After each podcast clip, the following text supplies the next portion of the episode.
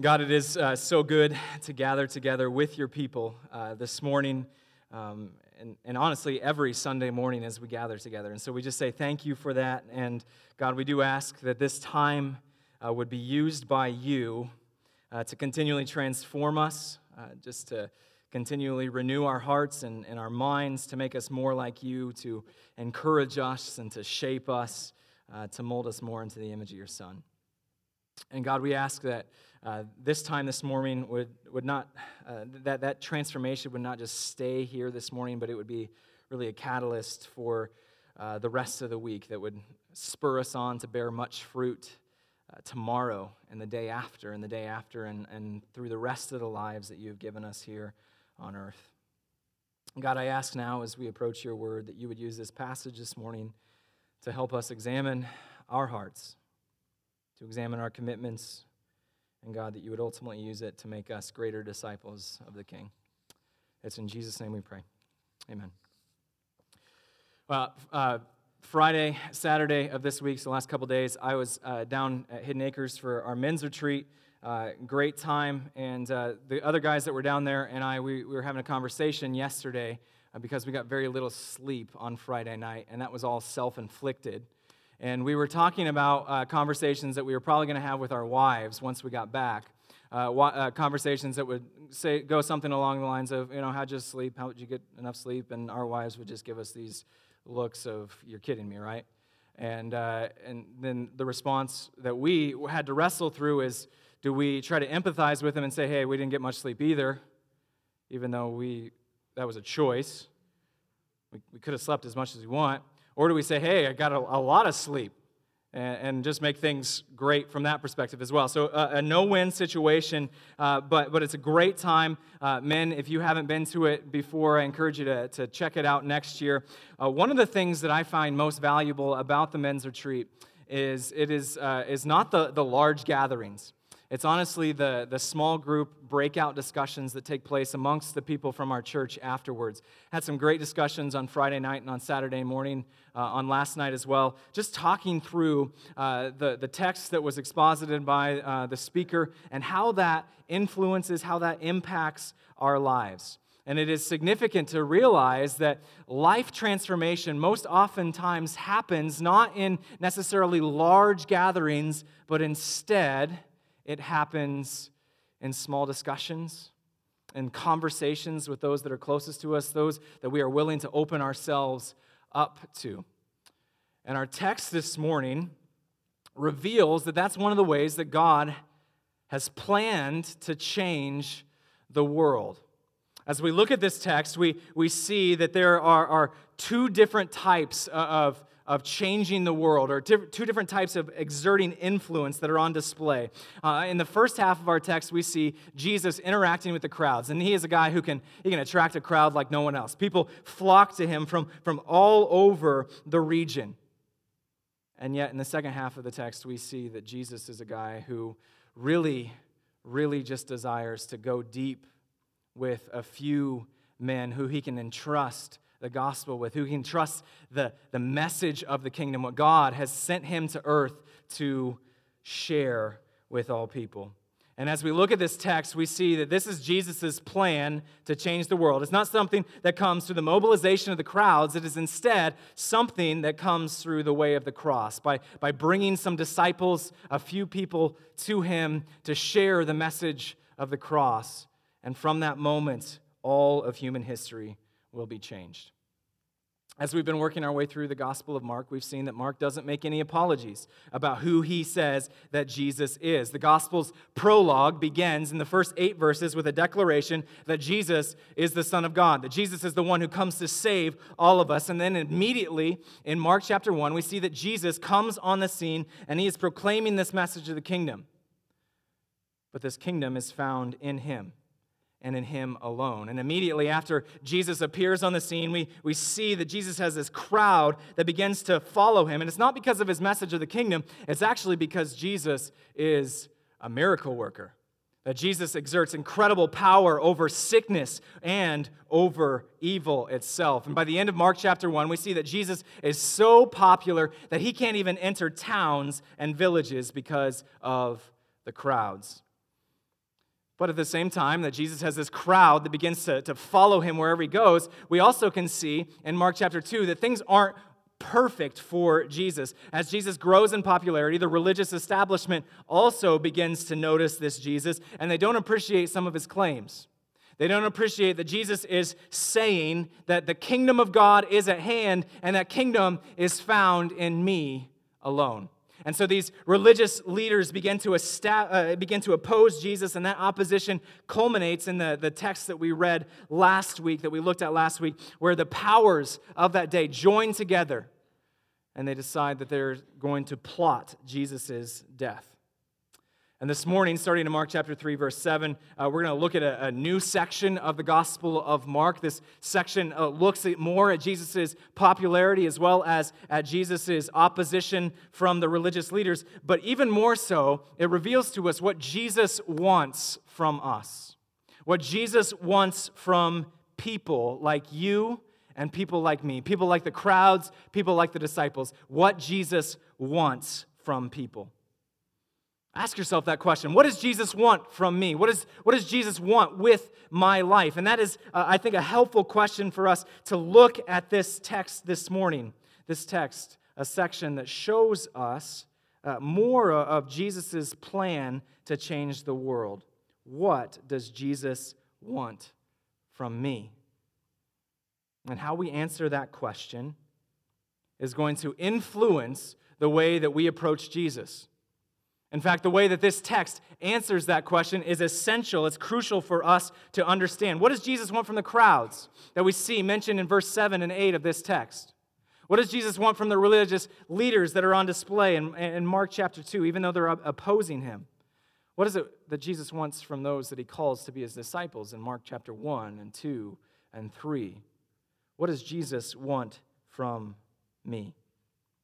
And how we answer that question will reveal to us the, the trajectory of our spiritual growth, the, the trajectory of our lives as well. So let's go ahead and take a look at this text. Uh, we're going to look at it in two sections. First, we're going to look at, at two, radically, uh, two radically different outcomes. First, we're going to look at the crowd on display in verses 7 through 12, and then we're going to look at the disciples in verses 13 through 19. So let's go ahead and start first and foremost with, uh, the, with the crowd. Our text begins with this summary statement, just telling us how, how popular Jesus is. It says this, uh, starting in verse 7. Jesus withdrew with his disciples to the sea, and a great crowd followed from Galilee and Judea and Jerusalem and Idumea, and from beyond the Jordan and from around Tyre and Sidon. When the great crowd heard all that he was doing, they came to him, and he told his disciples to have a boat ready for him because of the crowd, lest they crush him. So here we see in Mark chapter 1 that there's these crowds that are flocking to Jesus. They're coming to him from all the corners of Galilee. But now in Mark chapter 3, we see that Jesus' fame isn't just found in Galilee, but it's actually spread to the surrounding regions. Uh, we have a map that, let's go ahead and throw that up there. And let's actually throw up the, the next one because it's a little bigger. Uh, still not still not too large. Uh, but but this is i think helpful for us to understand uh, the different locations that are being mentioned here. So galilee is is about in the middle or top part of the screen. It's it's in yellow up there and that's where uh, jesus' popularity his ministry was focused at first. But now we see that jesus is beginning to draw crowds from even further away. Jesus uh, mark tells us that jesus begins to attract people from judea the green part down at the uh, the bottom of the screen and Jerusalem, which is circled there in the green part. Uh, it's, it's a place that's about 60 to 150 miles away from, from Jesus. They're coming to see him and to hear him and hopefully to be healed by him. But even more significant than that distance is the fact that the Judean region of, of Palestine at that uh, time was known to be more religiously pure. It was a location uh, where the Jews of the Jews lived. And so now Jesus is not only gathering people from this backwater part of, uh, of Israel's former lo- uh, location, but now he's actually starting to get actual Jews to follow him.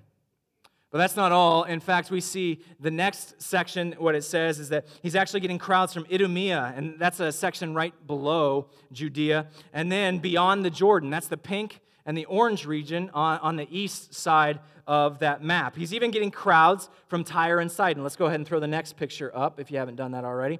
Uh, Tyre and Sidon, very far north of, of Galilee, uh, in a very Gentile area. And, and now we see, and this is the important thing for us to recognize, Jesus is not just attracting Galileans. He's not just attracting the, the pure Jews of Judea.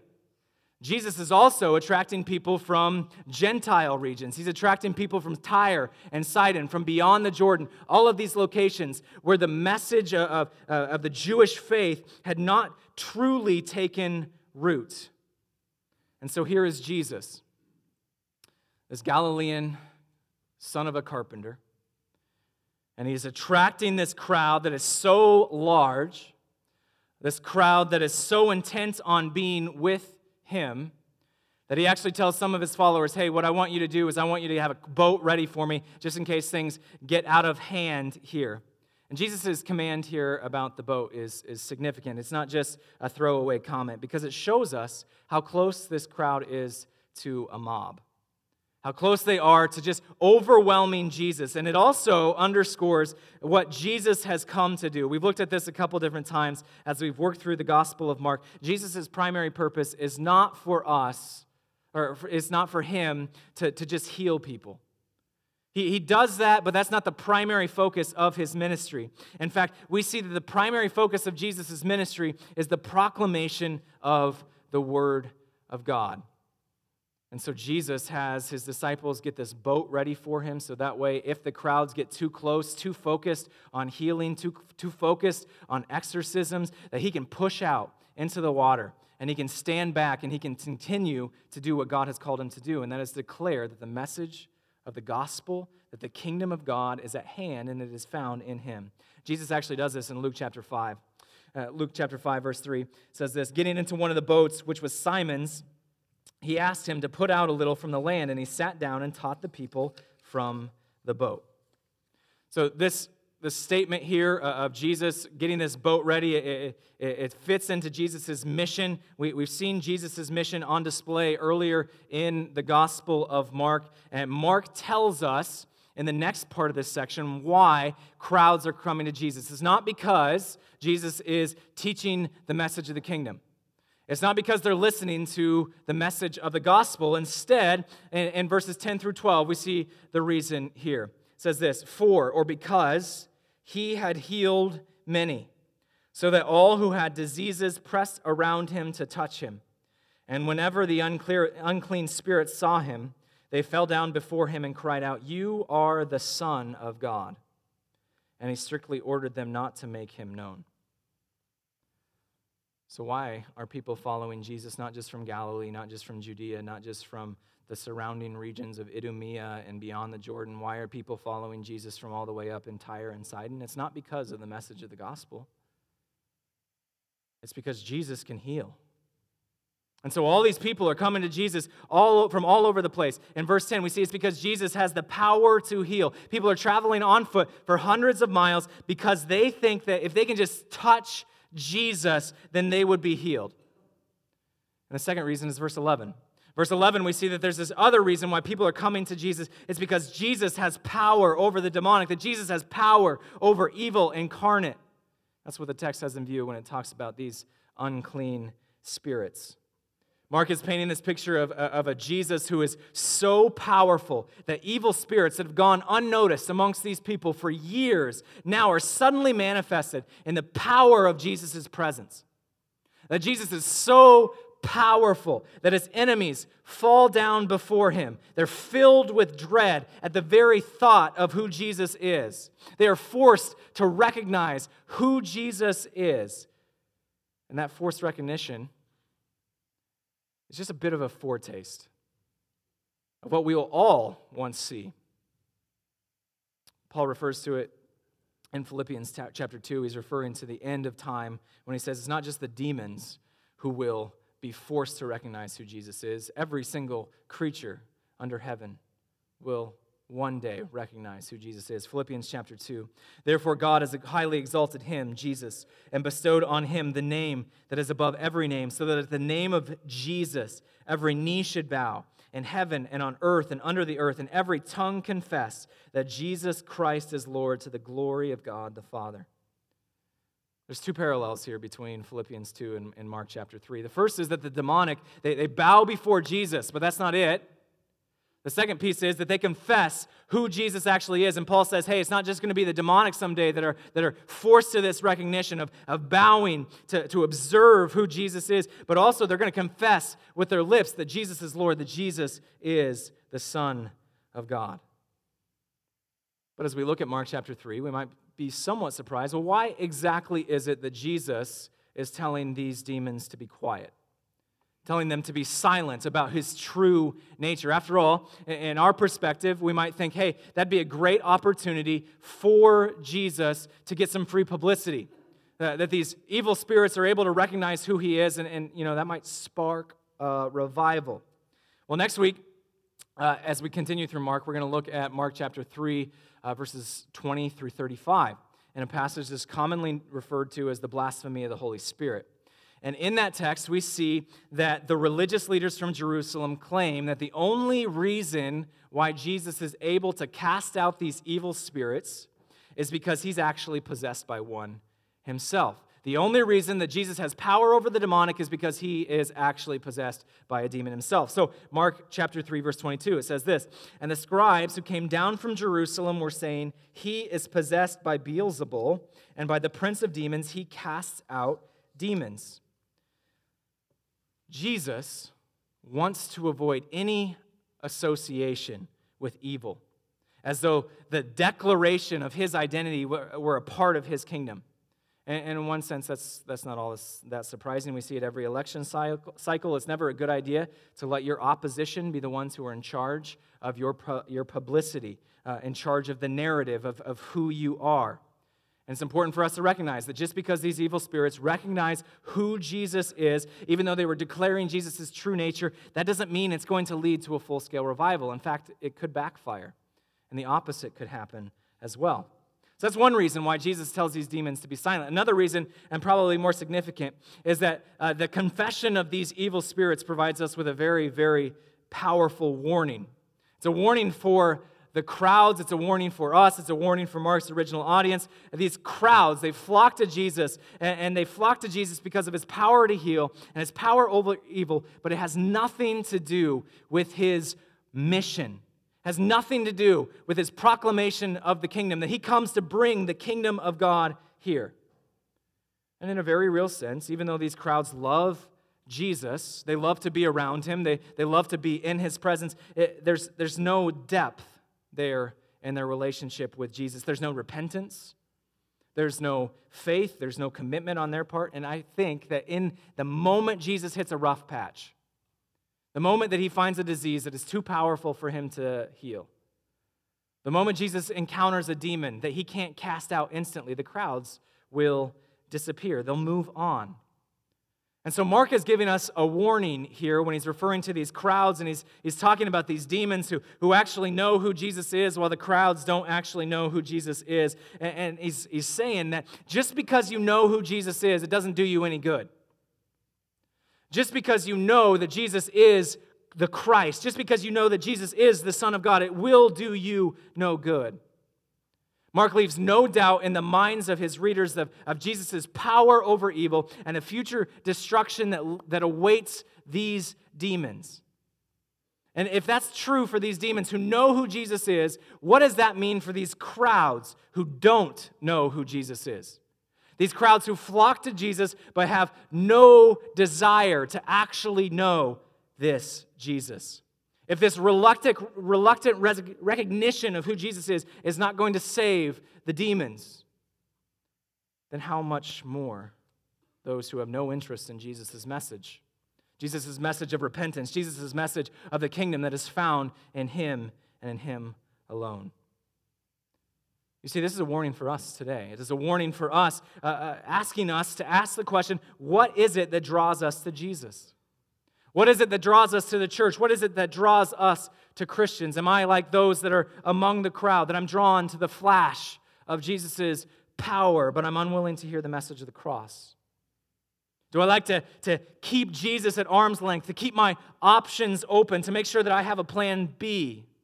Do I settle for not just being Christian, but instead just being Christian ish, so that the moment Jesus says something that's hard, or the moment that Jesus says something that's too demanding of me, I can count my losses and say, hey, that's not true for me. The, the Gospel of John actually reveals that that's exactly what took place with these crowds. John chapter 6 says this When many of his disciples heard it, they said, This is a hard saying. Who can listen to it? But Jesus, knowing in himself that his disciples were grumbling about this, said to them, Do you take offense to this? And he said, This is why I told you that no one can come to me unless it is granted him by the Father. And after this, many of his disciples turned back and no longer walked with him. Here, in Jesus' popularity, we are given a warning. If we only relate with Jesus on a superficial level, if we only relate to Jesus on the level of the crowds, then we have to beware. As Paul reminds us in that passage from Philippians 2, there's going to be a day where every tongue will confess, every knee will bow, will recognize that Jesus is the Christ. But forced obedience won't save us. You know, as we began uh, looking at this text, uh, we asked the question what does Jesus want from people? And it's pretty clear from this text so far that Jesus doesn't want us to respond the way the crowds do. It's not to respond with this superficial, half hearted o- obedience or this half hearted commitment to Jesus. It's not that Jesus doesn't love the crowds. He, he, he, does love the crowds very much, just like he loves the religious leaders of the day. That's why Jesus keeps pointing them and saying, hey, hey, don't focus just on the miracles. Don't just focus on this exorcism, but also look beyond it. Look beyond it to see the power of the kingdom, the power of the kingdom that I bring. Remember the content of my message. Mark chapter 1. Now, after John was arrested, Jesus came into Galilee proclaiming the gospel of God and said, The time is fulfilled. The kingdom of God is at hand. Repent and believe the gospel. You see, Jesus here is concerned that these crowds, they're, they're going to listen to this message of the gospel and they're going to let it go out one ear, uh, in one ear and out the other. And Jesus desires that they would recognize that He is the Son of God, that He is the one who comes to bring the kingdom of God, and that He is the one who brings salvation and deliverance. It only comes through Him. All of these things that the Old Testament talks about, about a one day future deliverance, this future salvation, this future kingdom of God, only found in Jesus. And that's his message to the crowd. That is found nowhere else but in me. In the second section here, we see exactly what it is that Jesus wants from people this calling of the 12 apostles. It's, it's so powerful. Um, if you have your Bible, let's continue reading in, in verse 13. And Jesus went up on the mountain and called to him those whom he desired. And they came to him. And he appointed twelve, whom he also named apostles, so that they might be with him, and he might send them out to preach and have authority to cast out demons. One of my favorite moments of each and every day is when I come home from the office. And uh, when, when I walk in the house, I hear what sounds like a stampede rushing to, to the door to see me. Um, so I walk into the garage, and there's this pitter patter of feet coming to, to see me. Kids are excited to see me. I actually think Crystal's more excited to see me um, just because she can finally have an adult conversation again. And, and it's just it's this highlight of my day. I, just, I just love this, this sweet re- reunion every single day. But I, am going to confess something to you here. Uh, after a very short amount of time, I, I'm, I'm going to confess that after hearing, Dad, Dad, Dad, Dad, Dad, Okay, can you play with me? Can you, can you read this book to me? Can you do this puzzle with me? Can I have a snack? Can we go outside? Can we have a dance party? Can we, what, what's for supper? Dad, dad, dad. All, all of this, I, I confess that I will try to disappear. All of my clothes are actually in our basement, and so I'll just sneak downstairs when, you know, hey, what's that over there? And then I'll run out and, and go downstairs. And, uh, and I'll change real quick into comfortable clothes, and, and pretty quickly, as I'm still downstairs changing, I hear coming down the stairs. I know they're coming for me. And so I decide, hey, I, am going to I'm to try to hide. And so oftentimes I will actually go into our laundry room and I will hide behind storage totes so that way our kids can't find me. Because I see this great desire to just be alone, to just be by myself for a few short seconds. I'm a terrible person. I, I, I get that. And as I read Jesus retreating in this moment, I feel bad that I think of that in me because Jesus isn't doing it for a selfish reason, he's doing it for a good reason. But Jesus retreats from the crowds. He goes up onto the mountain. And then what he does, he, he, he calls those whom he desires to him. That's this powerful moment in Jesus' ministry. This is actually the moment where the kingdom of God is established, where the church is founded, where Jesus has this plan to spread the message of the gospel. And he starts by calling 12 people to him. But not only that, we, we also see from the Gospel of Luke the parallel passage here. Jesus doesn't just go up on the mountain and, and say, hey, you know what, I, I want you and you and you and you, kind of like schoolyard pick them. No, we see from Luke that Jesus actually spends the whole night in prayer beforehand, with communing, fellowshipping with his Father. Luke chapter 6. In those days, he went out to the mountain to pray, and all night he continued in prayer to God. You see, Jesus is surrounded by the crowds. He's the most popular man in that region in the first century. And the thing Jesus desires more than anything is just fellowship with his Father. He just desires to spend time with God. And before this monumental moment in the establishment of his kingdom, he retreats from the crowds and he pursues his Father's guidance for this choosing of the 12 apostles. Mark, as, as I mentioned just a few moments ago, Mark t- tells us that Jesus calls to him all that he desires. That's a, that's a powerful moment, powerful phrase. It reminds us of where discipleship starts. Discipleship does not start with our initiative, but instead starts with a call from God. What an incredible thought that God loved us first, that Jesus loved us first. Not that we desired him and we had to convince him to love us, but instead that he desired us first. Our commitment in discipleship is not uh, an act of trying to uh, uh, earn God's favor, it's not this act of initiative. Instead, it is an act of response to the incredible love that God has for us. And you see, what we see in this calling of the 12 is that uh, Jesus desires one thing more than anything else more than the, the roar of the crowds, Jesus desires one thing. He doesn't want the crowds that will be here today and will be gone tomorrow. He wants a small group of people. This small group of people who are going to dedicate their lives to Him. And they're going to dedicate their lives to the gospel. Not these crowds that'll, that'll be with Jesus, but they don't care about His message. They just want to be entertained by his ability to heal people. He wants people who have committed themselves to the message of the gospel. And this is Jesus' plan to change the world. Last Sunday night at our vision night, one of the themes that came up time and time and time again was the importance of discipleship the importance of being disciples and the importance of, of making disciples here in our church. We want to be a church that continues to grow ever more faithful in our commitment to be disciples and our commitment to make disciples. And, and we have to, I mean, it's a very Christianist, Christianese term. What does that mean? Well, Mark describes it here. First thing he says about being a disciple is in verse 14. The primary call of discipleship is not a program, it's not a list of, of objectives or things for us to do. It is instead simply to be with Jesus. Jesus calls these men to be with him. He, he calls those whom he desires. For, yes, he has a task for them, he has a mission for them, but first and foremost, he says, I want you to be with me.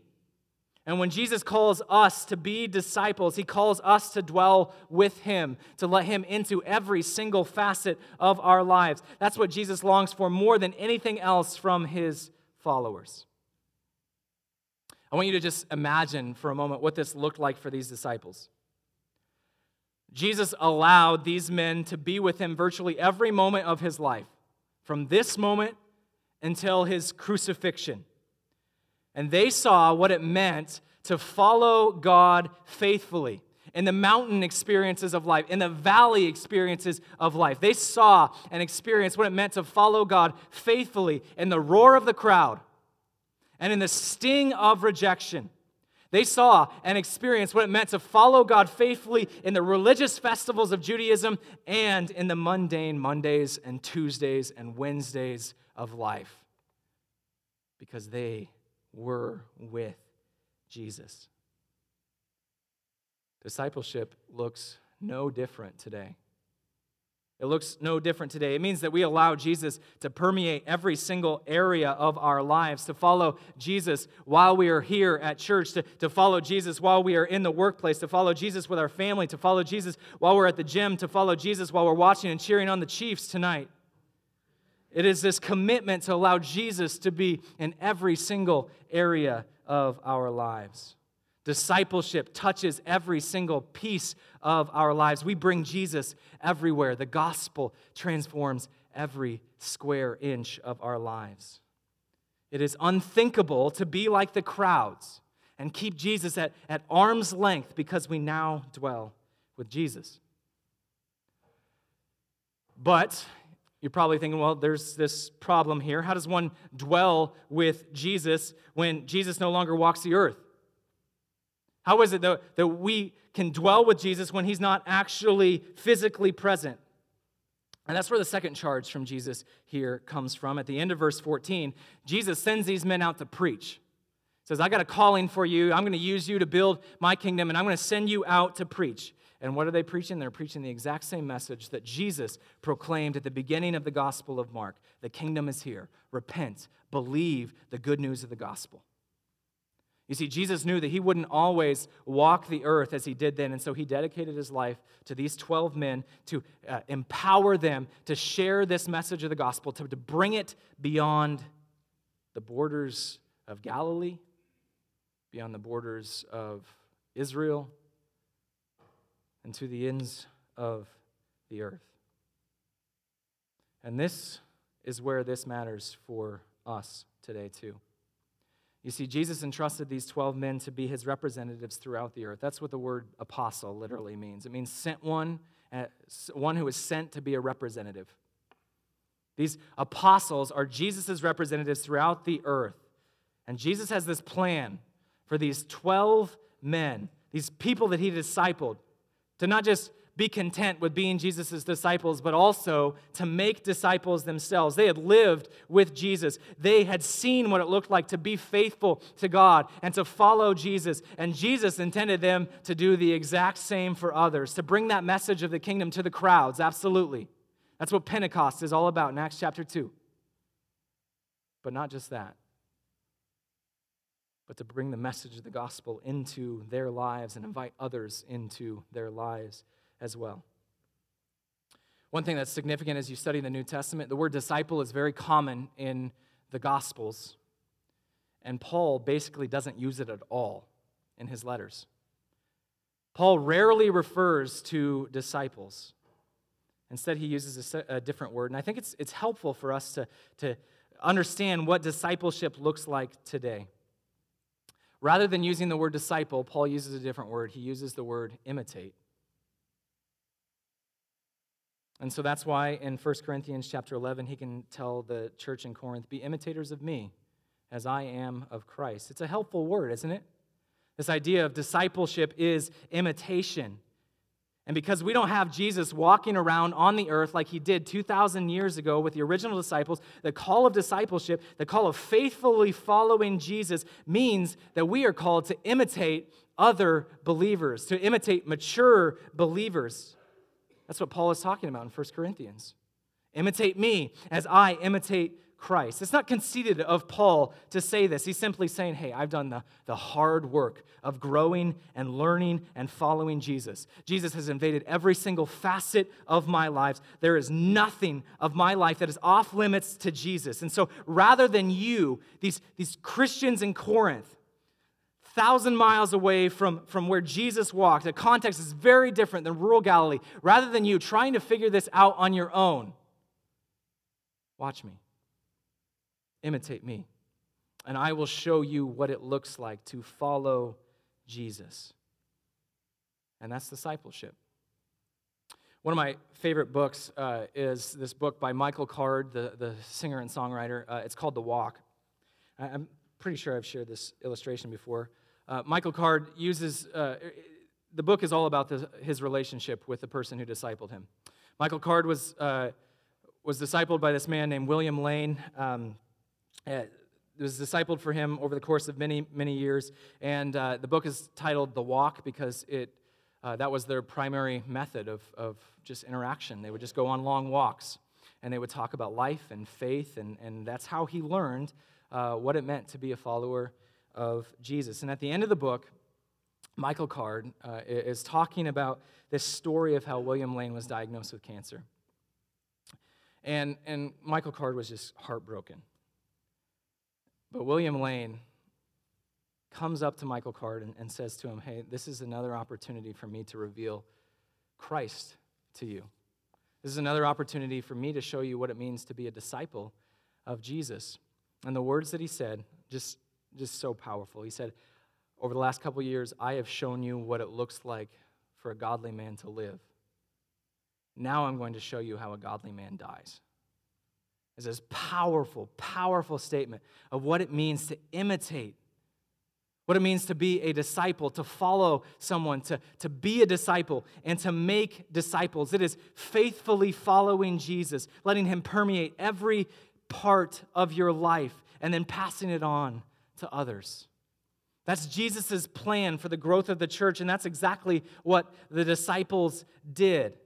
In fact, we talked in our first week in the Gospel of Mark, we talked about the fact that Peter, the Apostle Peter, discipled Mark, the man who wrote this gospel. The fact that Jesus commits this message of the gospel to his apostles is the reason why we have this gospel that we've been going through this morning. We would not have the gospel of Mark if it weren't for Peter taking this upon himself to disciple Mark, telling him, Mark, follow me as I follow Christ. We know from the Gospel of Mark that Peter's early life in following Christ filled with a lot of ups and downs, filled with a lot of failures. And if you look at the book of Acts, the exact same thing is true for Mark. His early life as a Christian is filled with lots of failures. But instead of abandoning Mark, Peter simply says, Hey, let me show you how a godly man repents. Let me show you how a godly man returns to following Jesus. And the last few verses of this text tells us who Jesus calls to be his apostles. We've already read it. I, I won't read it uh, again just because I don't want to have to say that one word Crystal had trouble with. Um, some of us uh, are familiar with the, the names here, uh, others of them less so. In fact, apart from Peter, uh, we don't know a lot about the people that are in this list. Uh, we have to look at, at early church tradition to get any sort of insight into their lives, uh, their successes, their failures, how God used them to spread the gospel. And that's because it's not important. In the grand scheme of things, from, from God's perspective, it's not important where they went, where they ministered. Instead, the focus is on the fact that they were disciples and they made disciples. As we look at this list, we can, we can see, even from this list, that these are men with shortcomings, that they are men with faults, that they are men's with, men with failures, that uh, those who struggle with temptations from rough backgrounds, and Jesus uses them anyway, transforms them by spending time with them to bring the gospel to the ends of the earth. They are ordinary people. That's an encouragement to us. Make no mistake, God uses people like you. The 12 apostles are the epitome of ordinary people. They consist of four businessmen, three of them that we know have a temper. They consist of a former tax collector, an anarchist, a skeptic, and some of these people who seem to rely more on their parents' reputation than their own, and on and on and on. God can and does use ordinary people because there are no extraordinary, perfect, unblemished people that God can use. He uses people with blemishes to change the world and to transform lives. And that's his plan to build his kingdom. You see, in the, the contrast here between the first half and the second half of this text, there's one thing that Mark wants to make abundantly clear to us, and that's simply this Jesus' new kingdom, the church, Jesus' new kingdom is not built through crowds, but instead discipleship. It's not built through crowds, it's instead built through discipleship. Jesus is given the opportunity to use these crowds, to mobilize them to establish his kingdom, and he says, No, just give me 12. Just give me 12 who will live with me, who are committing themselves to the gospel, and I will build my church. And that's what happens. And so, as we close, I want you to just ask yourself Am I counted among those who are the crowds? Or am I among the disciples? Which set of verses here more accurately describes your life? 7 through 12? Those who, who flock to Jesus, who are interested in Jesus, but instead just keep him at a distance, keep him at arm's length, so that way he doesn't make demands of our lives. Or those in verses 13 through 19, those who dwell with Jesus, those who let Jesus be a part of, of every single part of their lives, who, even though we are imperfect, even though we fall short, rest in the grace of the gospel and share that grace with others. I once had a seminary professor who once said, You can, you can impress at a distance, but you impact up close. You can impress at a distance, but you impact up close. And so, as we close here, I, I just want you to ask yourself two questions. What are you doing to make a lasting impact for the kingdom of God? And how might God want to use you to do that?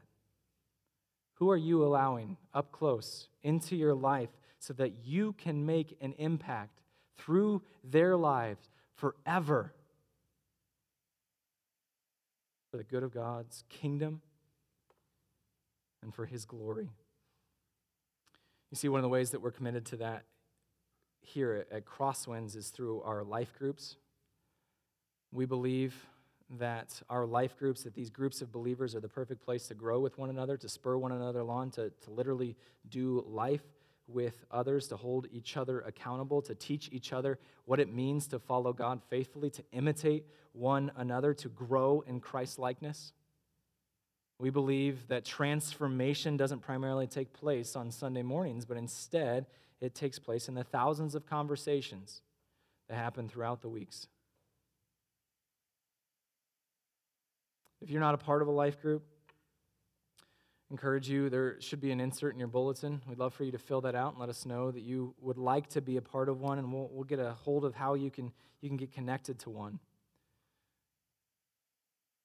We are called to be disciples and to make disciples, to make an impact in our community, in our region, in our world that will last forever. Here in a few weeks, our life groups will actually be going through a discussion on what does it mean for us to make disciples? What does it mean for us to live as Jesus' disciples? How has God uniquely positioned us to make disciples? Again, if you, you haven't been in one of those groups uh, and you'd like to be, we'd love for you to fill out that insert in the bulletin and, and throw them in the offering bags or place them on the connection desk after the service. Uh, give them to me, do something with them, uh, make sure that they get into my hands. God has called us to make disciples, and that starts by being with Jesus. You can impact up close, or you can impress at a distance. So, what are you going to do? What is it that Jesus wants from his people? He wants us to be his disciples, he wants us to dwell with him. Let's pray. Jesus, we, uh, we thank you for the message of the gospel. We thank you for the incredible reminder that it is not through our power, it is not through our initiative, it is not because we were lovely that we entered into a relationship with you, but it was instead because you loved the unlovable. You desired us. And so, God, we ask now that you would help us in the midst of such a busy, crazy world to simply dwell with you, to be your disciples. God, if people here need someone to disciple them, someone that they can learn how to imitate and how they can learn how to be a faithful, godly Christian in their life, I just pray that if that's someone here this morning, that you would um, give them the courage to ask someone. And also at the same time, Lord, as I look at this text and I see ordinary person after ordinary person after ordinary person, people with shortcomings and failures, I know a lot of times we don't feel equipped to make disciples. But God, I just pray that you would impress upon our hearts names people that you have placed in our spheres of influence that we can invest in, that we can make an impact in their lives for the good of this world, for their good, for their family's good, and for the glory of Christ. Jesus, we thank you so much for the message of the gospel. It's in Jesus' name we pray. Amen. This has been a presentation of Crosswinds Church. More of Pastor Jordan's sermons can be found online at crosswinds.tv. Thanks for being with us, and may God continue to enrich your life.